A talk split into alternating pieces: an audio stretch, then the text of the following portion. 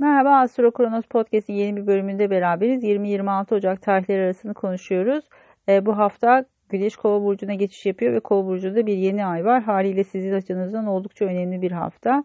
E, Güneşin Kova burcuna geçişiyle açıkçası dikkatleri birazcık daha üzerinize çekeceksiniz. Bu yüzden de yaptığınız her şey görünür vaziyette. E, bu başarıları da destekleyici bir etki ama hatalar da çok kötü çarpabilir. Bu yüzden biraz dikkatli olmakta fayda var. Güneşin Uranüs'te bir kare açısı olacak bu hafta. Bu da birazcık böyle aileyle ya da yerleşimle ilgili konularda beklenmedik gelişmeleri gündeme getirebilir. Burada bazı stresler söz konusu olabilir.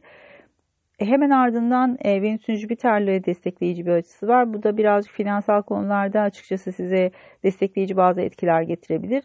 Ama tabii ki 12. ev yer alması dolayısıyla Jüpiter'in burada belki de beklemediğiniz gelişmeler söz konusu olabilir. Böyle farkında olmadığınız bir noktadan para e, gelebilir. Birazcık daha görünmeyen bir alanda kalıyor açıkçası. Kayıplara biraz dikkat etmekte fayda var ama e, destekleyici bir açı olması dolayısıyla açıkçası burada böyle e, olumsuz bir gelişme beklemeyiz. Cumartesi günü yeni ay gerçekleşiyor. 4 derece sabit burçta. E, o yüzden de hem Kova burcunda 4 derecede göstergeleriniz varsa hem de diğer sabit burçlar olan Boğa, Akrep ve Aslan'da 4 derecede sabit göstergeleriniz varsa sizler açısından biraz stresli bir yeni ay olabilir bu.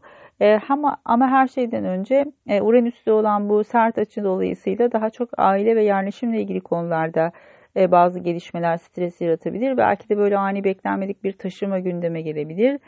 Ya da aileyle ilgili sürpriz gelişmeler gündeme gelebilir ama yeni bir adım olacaktır, yeni bir başlangıç olacaktır e, önümüzdeki iki hafta sonra gerçekleşecek dolunaya kadar olan bir süreci etkileyecektir. Bu nedenle de çok uzun soluklu bir gelişme beklemeyiz burada. Daha kısa vadeli e, ve daha fazla e, böyle iki haftaya yayılabilecek bir dinamik olmasını bekliyoruz. E, sizler açısından keyifli ve güzel gelişmeler getirmesini temenni ederim. Görüşmek üzere, hoşçakalın.